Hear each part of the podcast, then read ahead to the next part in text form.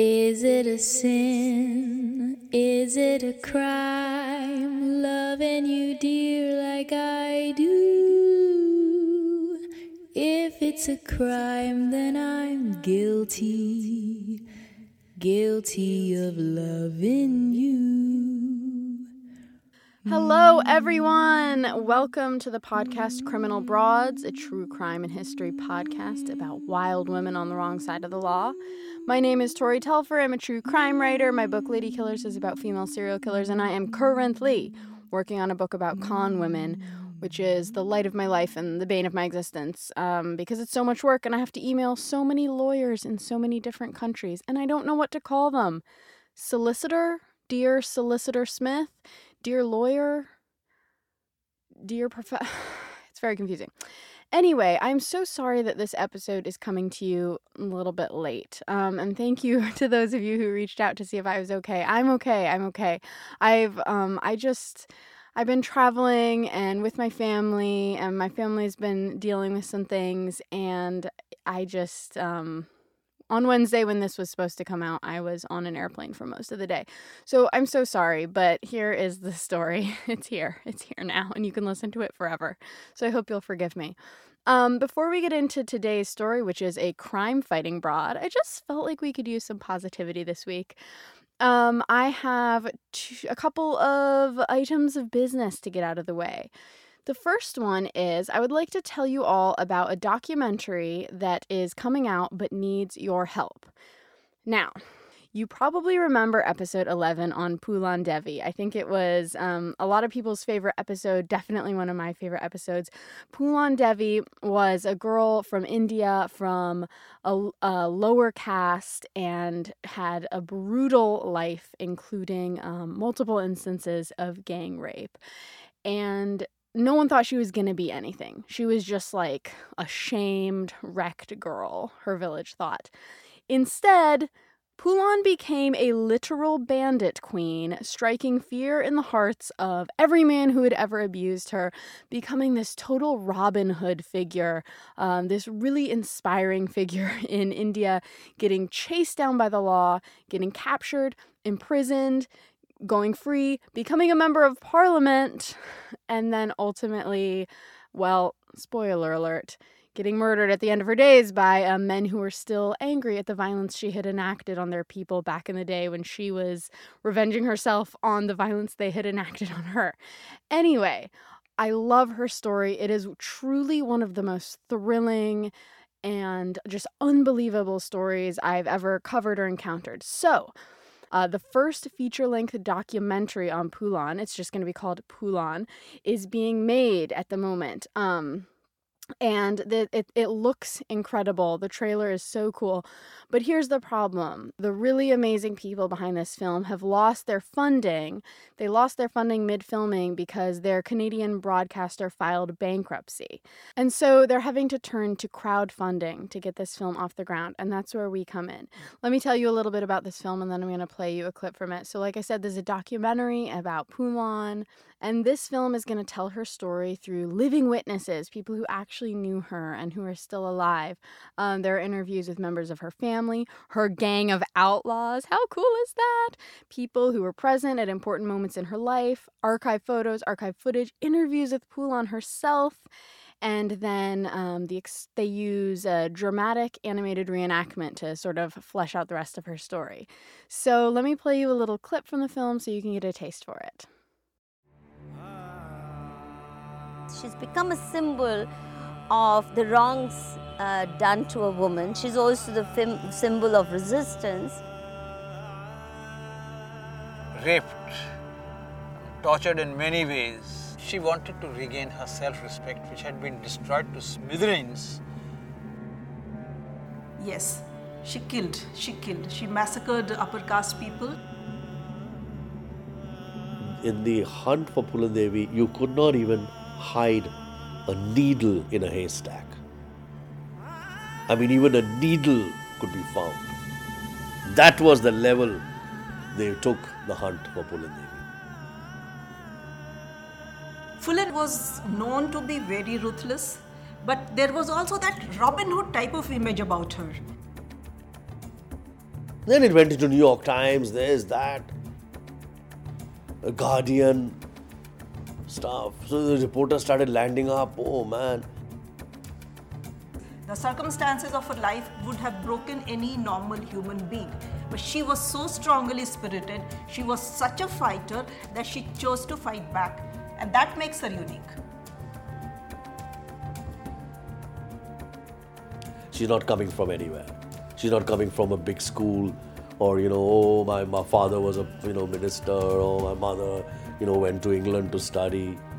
She rose from the bottom. As far as the lower castes of India are concerned, she is a goddess.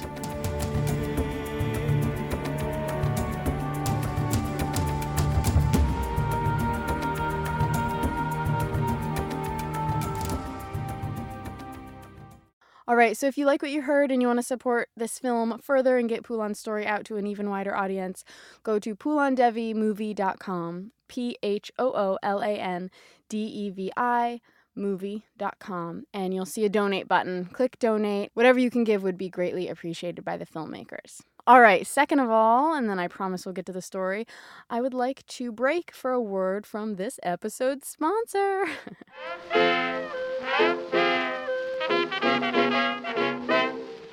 If you are currently consuming this podcast, I'm going to guess that you are a fan of true crime podcasts in general.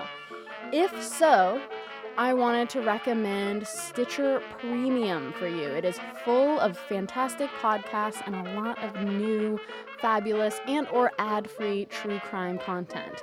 If you're looking for a new true crime podcast to check out, then you should look at True Crime Garage Off the Record, which is the latest project from the True Crime Garage hosts, Nick and the Captain. Every week, they're going to revisit some of the most haunting cases they've covered to date and discuss new theories, deep dives, and updates on your favorite past episodes of True Crime Garage. Stitcher Premium is also full of ad-free episodes of your favorite podcast. So if you're a My Favorite Murder fan, but you're kind of sick of the ads, consider signing up for Stitcher Premium. It's also full of true crime shows from Parcast Network, like cults and conspiracy theories and serial killers, where you can do deep dives on whatever specific true crime theme floats your boat. Or if you're looking for something that's a little less crime, Uh, you might like this show. It's with comedian Jolenta Greenberg and her skeptical friend Kristen Meinzer. It's called By the Book. Um, the two of them live by the rules of a different self-help book every episode to figure out which ones work and which ones are a horrible idea or basically secretly a pamphlet from a cult. So, um, you want to try out a month of Stitcher Premium for free?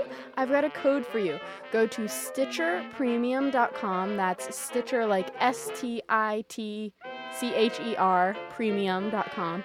And just plug in the promo code BROADS. That's Stitcher Premium dot com, promo code BROADS for all your podcasting needs.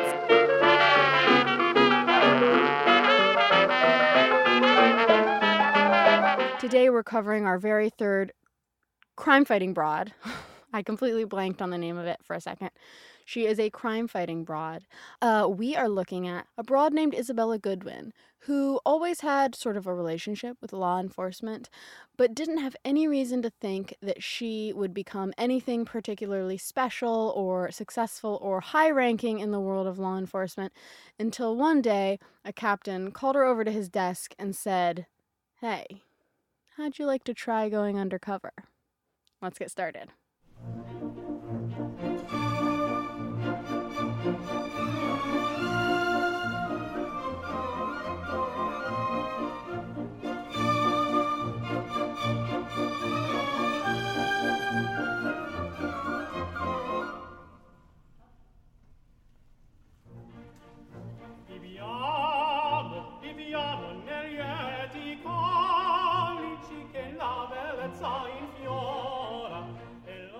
Every morning, before setting out for a day of going undercover as a woman seeking spiritual guidance or an alcoholic gambling addict or a lost soul wondering about her future, Isabella Goodwin would eat breakfast and listen to some opera.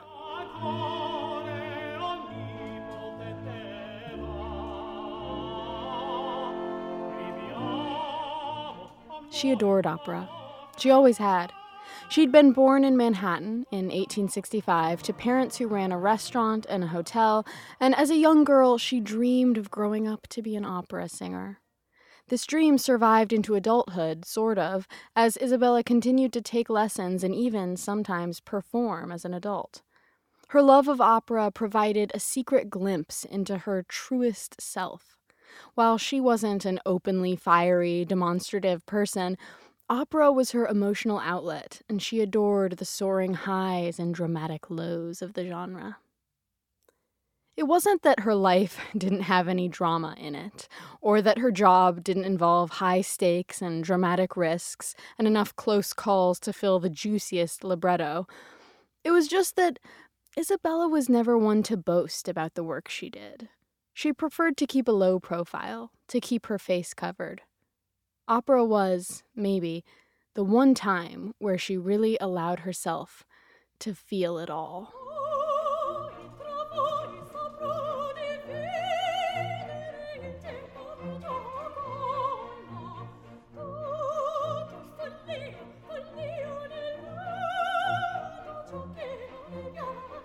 Isabella Goodwin's first introduction to the law was through her husband, John, a good boy with a wild streak, or perhaps a wild boy with a good streak, who she married at age nineteen. John Goodwin was a policeman, a roundsman, technically, who monitored the patrolmen beneath him, and he himself was a complicated figure. He was hypersensitive to the rampant corruption that was eating away the New York City police force from the inside at the turn of the century, but he was also susceptible to one of the things that was slowly destroying that same police force: alcohol. It was a crazy time to be a New York City policeman. You had to move your way up the ranks through bribery.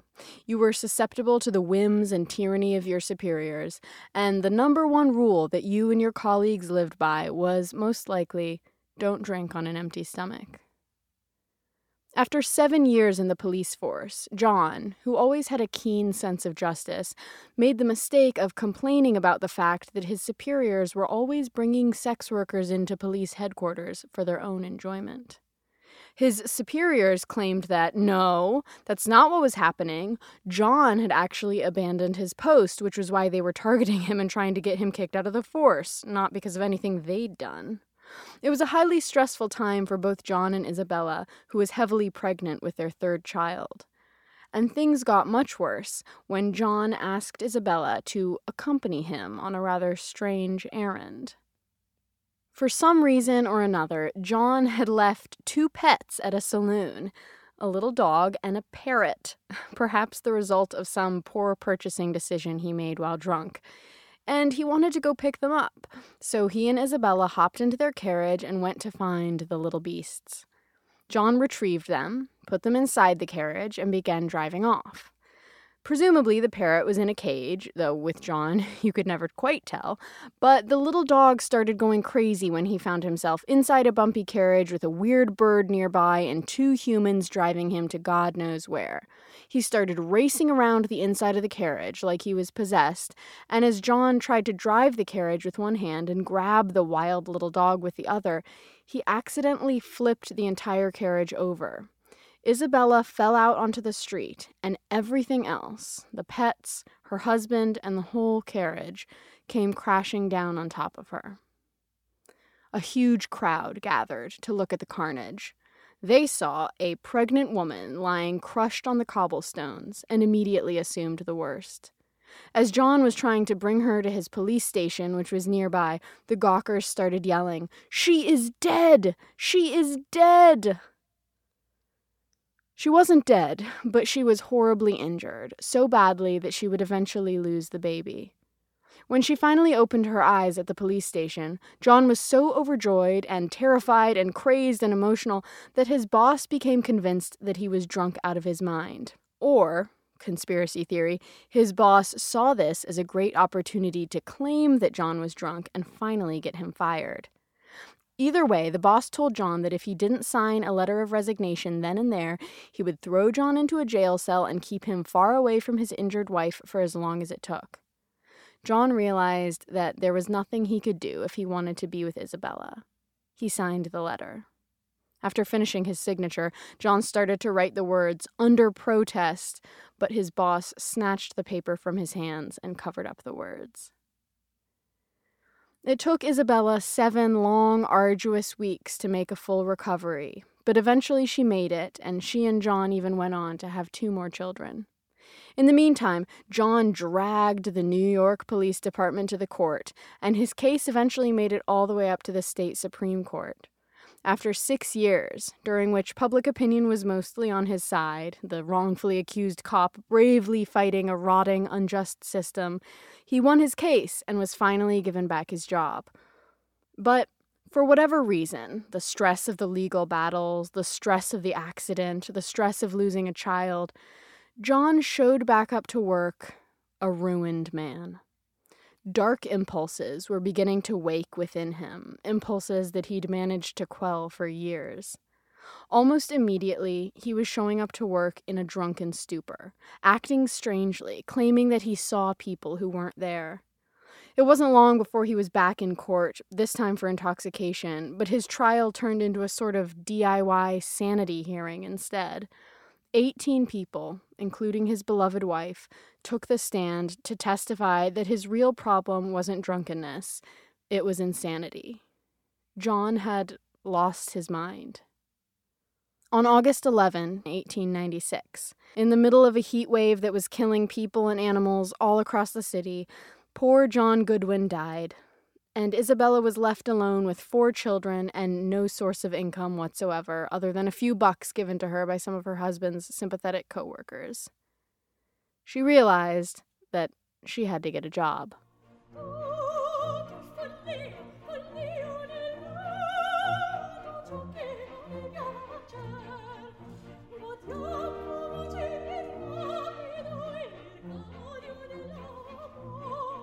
In the early eighteen nineties, authorities of New York City realized that they couldn't keep hiring only men to oversee their prisoners because sometimes those prisoners were women, and unfortunately, some of those overseeing men simply weren't to be trusted around women. When a male officer tried to rape a fifteen-year-old girl who was supposed to be in his charge, the Women's Prison Association and the governor agreed that they needed to expand their hiring to include women, women who could oversee women, and so a new job was created, police matron. It wasn't a very glamorous job. The hours were long, the pay was mediocre, and perhaps worst of all, there was absolutely no opportunity for advancement. While policemen had plenty of ways to climb the ranks, talent, bribery, skill, bribery, intelligence, bribery, a police matron was pretty much stuck being a police matron forever. Still, it was a paycheck. Isabella applied, and out of two hundred twenty-six applicants, she was one of the ten accepted in eighteen ninety-six. She was assigned to New York's eighth precinct by the commissioner at the time, Theodore Roosevelt.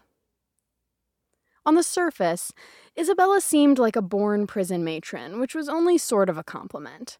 She was a crisp, tidy dresser, she had a low, soothing voice, her presence was calming and empathetic. She could take a snarling, drunk inmate and convince her to wash her face, brush her hair, have a cup of tea, and tell Isabella all of her troubles. All of these skills were great and useful, but they disguised Isabella's real strengths, her ability to stay cool under pressure, her ability to blend into a crowd, her razor-sharp intuition, and her bravery. She was only five foot one, but she exuded a presence much bigger than her physicality.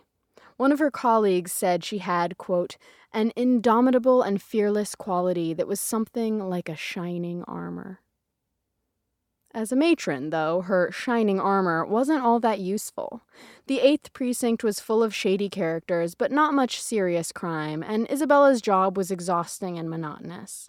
She worked twelve-hour shifts, one twenty-four-hour shift per week, only got seven days off per year, and had to be on call all the time, because any time a woman was dragged into the station for drunkenly disturbing the peace, or knifing her husband, or running a brothel, or cheating at cards, or swindling someone at a fake seance, Isabella had to be there to get her booked in and comfortably situated.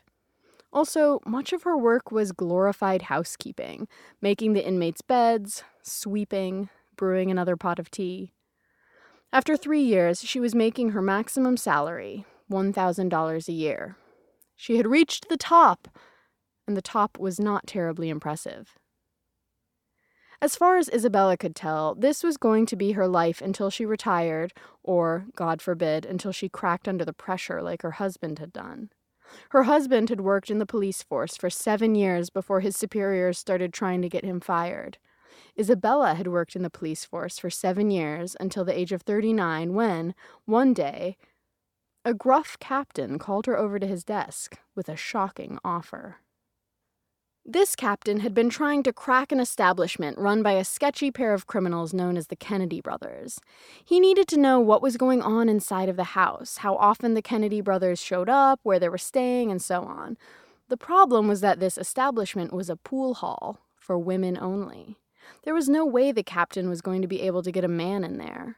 Out of his entire squad of highly trained detectives, not one of them possessed the single trait that was necessary to go undercover in a sensitive situation like this. None of them was a woman. Isabella listened in shock as the captain asked her, "Hey, how'd you like to take a crack at it?" Hey, it's Kaylee Cuoco for Priceline. Ready to go to your happy place for a happy price? Well, why didn't you say so? Just download the Priceline app right now and save up to sixty percent on hotels. So whether it's Cousin Kevin's Kazoo Concert in Kansas City, go Kevin, or Becky's Bachelorette Bash in Bermuda, you never have to miss a trip ever again. So download the Priceline app today. Your savings are waiting. Go to your happy place for a happy price. Go to your happy price, Priceline.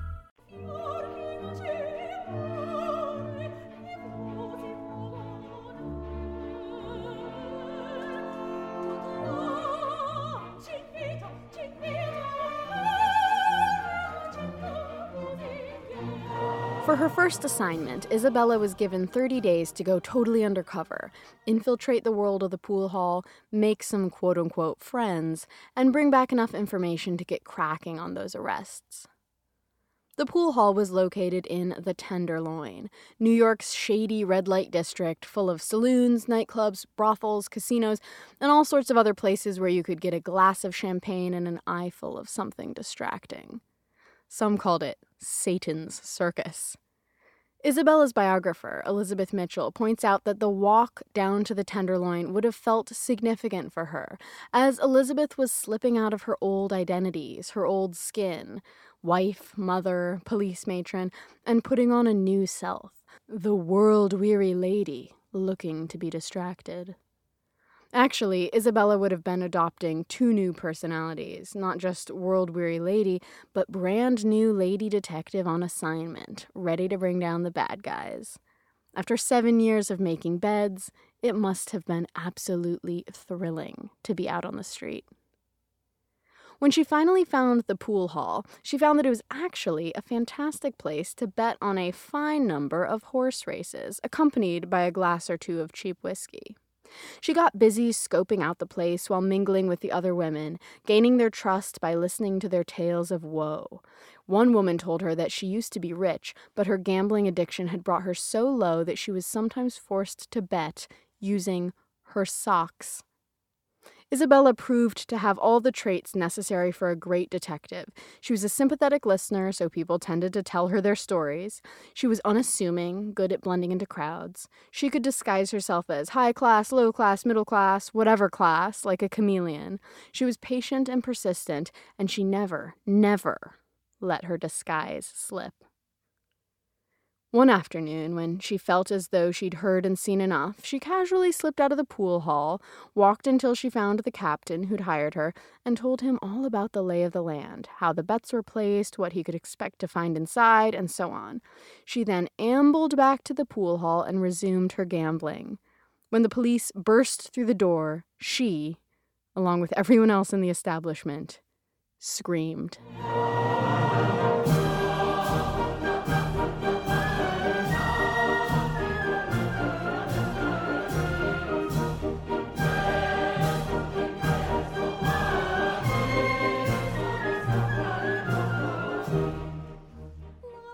Another trait that made Isabella Goodwin a natural detective was that she cared more about getting the scoop than about becoming the story herself.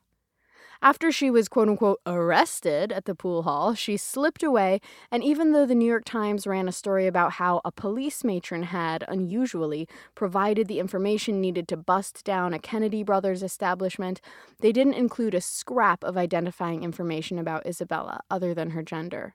She went quietly back to her day job, changing bedsheets, greeting murderesses at the door, making the tea.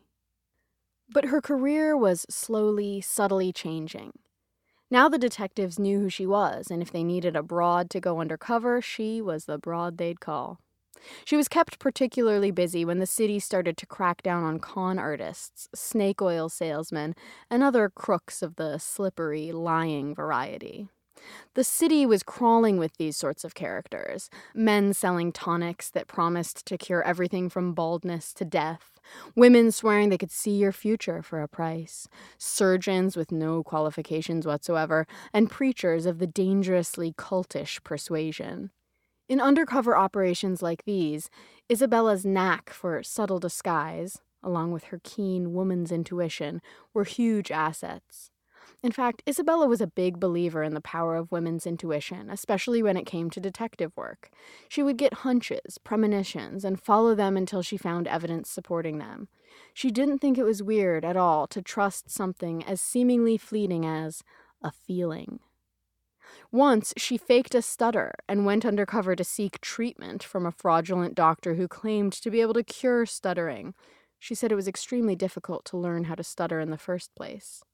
She weaseled her way into a job selling fake health and beauty elixirs.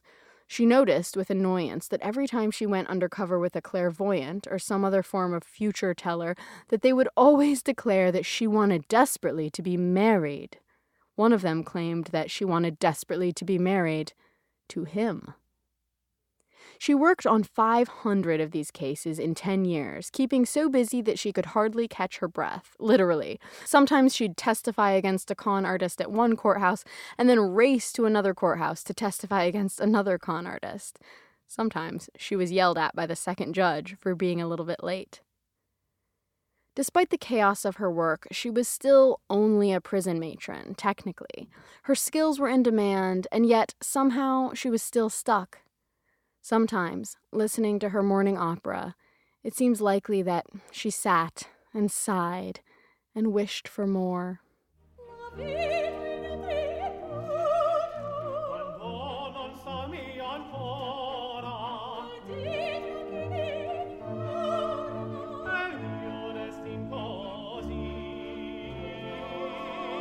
On February fifteenth, nineteen twelve, Isabella was forty-seven, and the bankers of New York City thought that it was going to be a workday just like any other. That day, a taxi driver dutifully picked up two of those bankers who worked for the East River National Bank and who were supposed to head to the Produce Exchange Bank to pick up twenty-five thousand dollars in cash, equivalent to twenty-five years of Isabella's salary. At first, the ride was normal. The bankers hopped out of the cab, picked up the money, and hopped back into the cab to head back to their workplace and finish the transfer. But then, during the drive home, an innocent old man just happened to stumble in front of the cab, and the taxi driver was forced to slam on the brakes. When the cab paused, two other men burst inside and began beating the bank employees senseless. Blood was flying everywhere. The victims could hardly see who or what was attacking them. And then a third man with a gun was suddenly inside the cab, waving his firearm around and telling the driver to press down on the gas now. Eventually, the robbers scrambled out of the cab and into their waiting getaway car, taking the money and leaving the bank employees bloodied and nearly dead, with one of them slipping into a coma. And just like that, the mood in New York City shifted dramatically. It was the most shocking bank robbery in the city's history, made especially scary by the fact that it happened in broad daylight and that the robbers seemed to have no qualms about cracking innocent skulls. Just like that, twenty-five thousand dollars vanished into thin air. Suddenly, everything that was strong and solid about New York, the finance industry, the law, the general decency of people you might pass on the street, was starting to seem like a terrifying illusion. Bank messengers immediately began taking armored guards with them. Bankers lined up to register for gun licenses. Terrified customers made runs on the bank, demanding their money back. Stories of the heist spread all over the globe, and the police didn't seem to have a clue who did it. In fact, the deputy police commissioner, George Dougherty, was feeling pretty hot around the collar after this robbery. He could feel the city turning on him as hours and then days ticked by with no useful leads, and some of his opponents were starting to talk about arming civilians and training them to track down criminals on their own, a prospect that terrified Dougherty, who had actually told New York when he was appointed that people needed to stop trying to solve crimes on their own and leave that to him and his boys in the detective bureau. Everything was dissolving into mayhem, and he needed to find a way out of this pickle, fast. The only useful clue that Dougherty had was a description of one of the criminals from the taxi driver. The criminal, said the driver, was about thirty years old and had a gold tooth sparkling from his mouth beneath a little black mustache. This, thought Dougherty, sounded an awful lot like a known gangster named Edward Kinsman, a k a. Eddie the Boob. Eddie was a terrifying character with a penchant for new clothing, a history of professional boxing, and a tendency to get on the wrong side of the law. Eddie had a weak spot, though. His girlfriend, Annie Hull, a k a. Swede Annie, was a dancer with a reputation for talking way too much. Maybe, thought Dougherty, someone could get Annie talking enough to link her boyfriend to the bank robbery. But Annie wasn't going to talk to some random man. When Dougherty called Isabella Goodwin to see if she wanted to take on this assignment, she could tell right away that this was going to be different than her previous work. She'd been in danger before, certainly, but this gig was far more high stakes than all the rest. She was going to be schmoozing with the girlfriend of a dangerous bank robber, not trying to catch some sketchy fortune teller in a lie. More compellingly, Dougherty made it clear that if she helped him catch Eddie the Boob, her fate might just change completely. Ironically, one of the fortune tellers she had recently arrested had also told her that her life was about to change. "Break the case, Missus Goodwin," Dougherty said. "If you break this case, nothing is too good for you."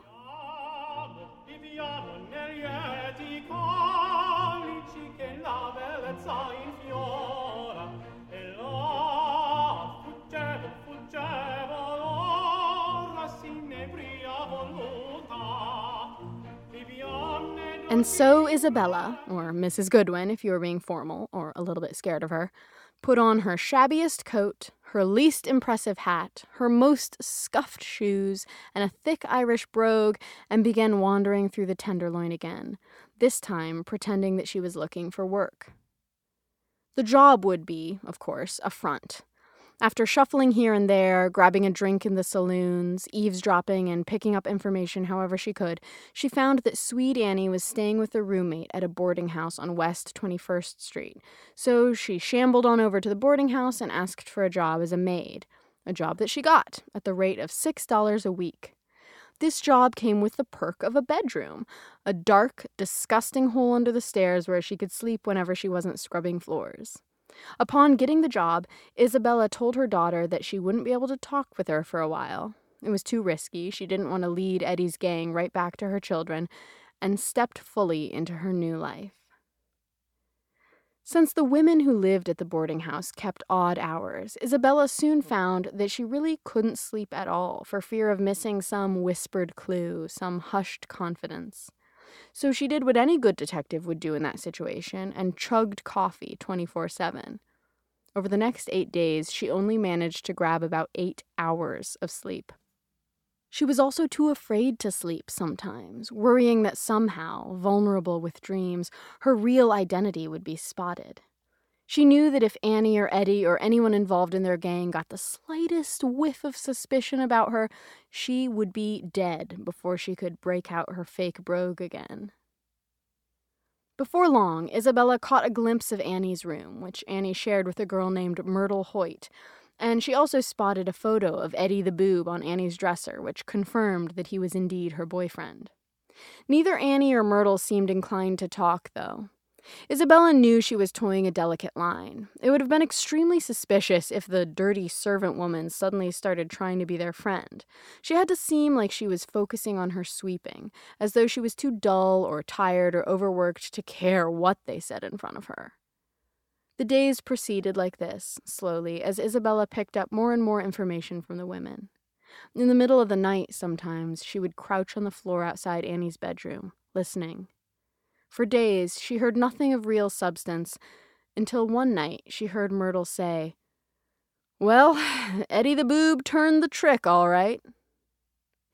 She continued listening at the door with bated breath as the girls talked. It turned out that Eddie had just taken Swede Annie up to Albany on a romantic and very indulgent vacation, where he'd bought her a suspiciously nice new outfit with cash. She also heard the girls say that Eddie was planning to take Annie to San Francisco with him and would soon be outside the reach of all New York City law enforcement. Annie's triumphant return with her new outfit seemed to make Myrtle seethe with jealousy, and Isabella quickly picked up on the tension in the room. The next day, when Annie left, Isabella just so happened to be doing some chores in their room, and she casually asked Myrtle if anything was wrong. "Ugh," uh, Myrtle said. "Eddie had given Annie one hundred twenty-five dollars to buy herself all these nice new clothes, and now he was going to take her to California. And before they left for California, they were going to spend the night at a hotel in New York and be all romantic, and ugh, it just wasn't fair. Annie always got the best of everything." Isabella listened, sympathetically, and then casually picked up Annie's new outfit, pretending that mm, she was going to take it away and iron it. Instead, she quickly looked at the label and sent that information on to Dougherty, who called the store where it was purchased and confirmed that it had been bought by a man who matched Eddie's description and who paid with five dollar bills, just like the ones stolen from the taxicab. In fact, the shopkeeper said, Eddie had been spending so much money up there, he was like a molting canary. Moving fast, Dougherty planted men all across the city to find Eddie and Annie as they met up for their sexy rendezvous. The detectives tracked them to their hotel, left them alone for the night, and then tracked them the next morning as they headed to Grand Central Station to buy two train tickets to California. Eddie, who had indeed been spending a ton of money lately, was wearing an entirely new outfit, down to his silk underwear. Before he could hand over cash for the ticket, detectives surrounded them, and he and Annie were arrested. It was time for Isabella to finally, finally... get a promotion.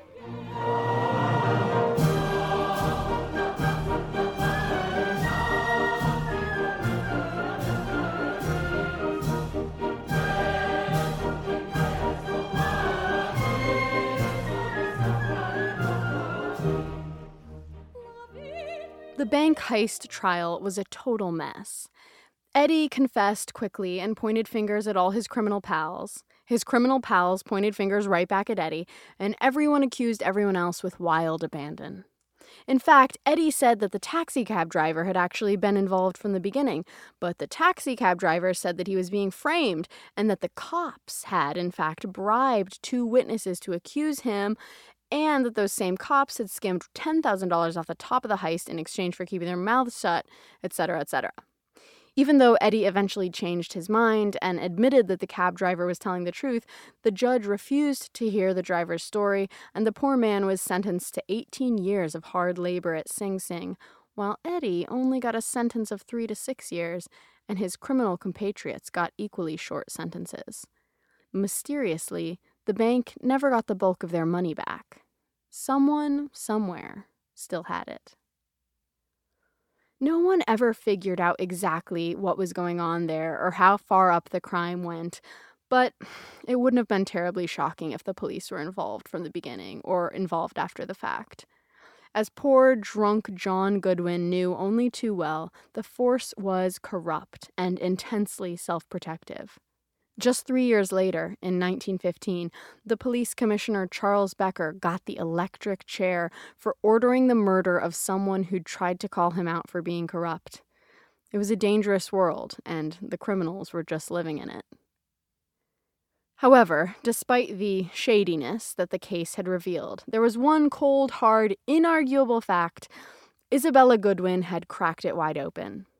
With great fanfare, and after almost sixteen years on the police force, she was made the first female detective in New York City and the first female municipal detective, that is, one employed by the city, not a private detective agency, in the entire country. Her salary doubled instantly. She became the first female member of the Police Honor Legion. She was given the privilege of wearing the gold shield of the detective sergeant. Newspapers gushed over her, writing things like, she was often called upon to take up cases where men would have failed utterly, and Missus Isabella Goodwin is Sherlock Holmes in skirts. Journalists, though, were a little bit surprised to find out how unassuming Isabella was in person. She is not dashingly brilliant, the type one would suppose to be most effective with a certain criminal element, nor yet spectacularly made up in dime novel fashion, one of them wrote. She has a kind, motherly face. Her dark hair is not yet streaked with gray, and her gray eyes are full of expression and sympathy. Her nondescript appearance is a studied art with her, for in her calling she accomplishes more by having no distinguishing marks that would make her stand out from the multitude. In other words, the only thing that made Isabella stand out from the crowd was the fact that she was a woman, and that was enough for her. As she had so many years before, she had no desire to become a celebrity after this bank robbery was solved. Sometimes she'd wear a thin black veil over her face, not wanting her visage to become too well known. After all, that would have interfered with her ability to get the job done. Until her retirement in nineteen twenty-four, she continued to get the job done. The police department created a women's bureau designed to handle cases involving sex workers, victims of domestic violence, runaways, and so on, and Isabella helped to run it. She continued to work on exposing frauds and made several high-profile arrests of fake medical professionals. In one assignment that had to have been one of her favorites, she even got dressed up and went to the opera to catch ticket scalpers. "I think I was born for just such a work as I am doing," she told a reporter in nineteen twelve. "I think highly of the work, too.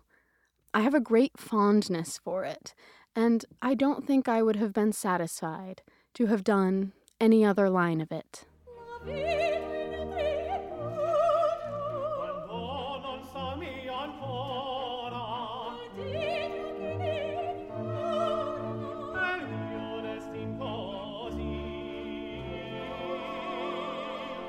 In nineteen twenty-one, Isabella surprised everyone yet again by getting married to her neighbor, a man named Oscar A. Seaholm, who was thirty years younger than her. Newspapers were mildly scandalized. She refused to talk to journalists about the details of her marriage, though, saying that it was her own business. However, she said, she would be continuing to work. Despite her gruff retorts to the newspapers at the time, she must have been very happy then. Her brand new husband, it turned out, was an opera singer.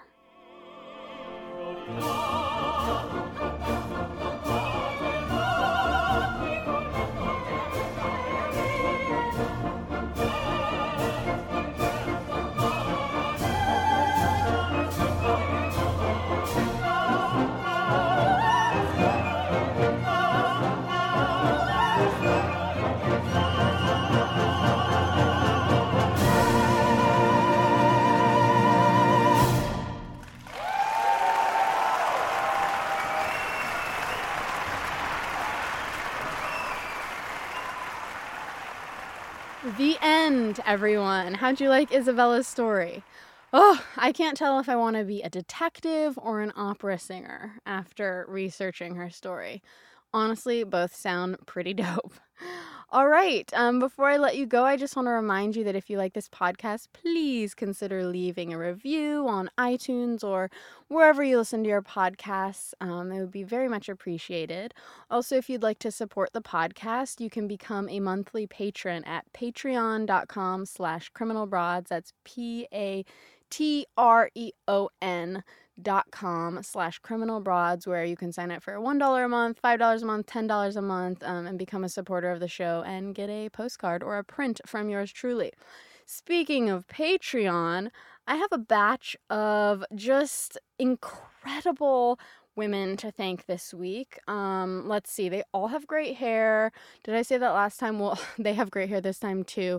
I feel like they make really good chocolate chip cookies, but also have this like iron-willed sense of steely independence that is both inspiring and intimidating to every lesser mortal they meet. Okay. Today's patrons are Lara Williams. Lara, thank you so much for being a patron. Amy Mihalich. Thank you, Amy. Susan Sirigliano, awesome. Stacy Tomaszewski, also amazing.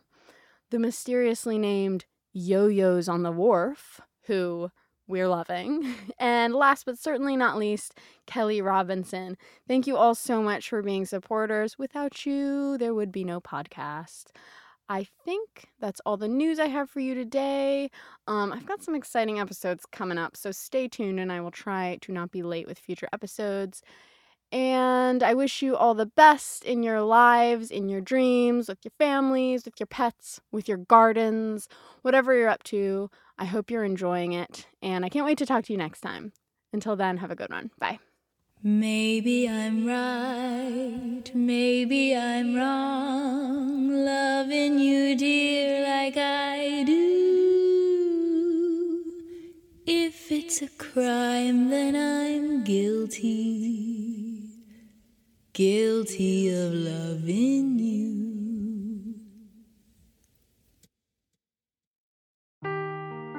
Seeking the truth never gets old. Introducing June's Journey, the free-to-play mobile game that will immerse you in a thrilling murder mystery. Join June Parker as she uncovers hidden objects and clues to solve her sister's death in a beautifully illustrated world set in the roaring twenties. With new chapters added every week, the excitement never ends. Download June's Journey now on your Android or iOS device, or play on P C through Facebook Games.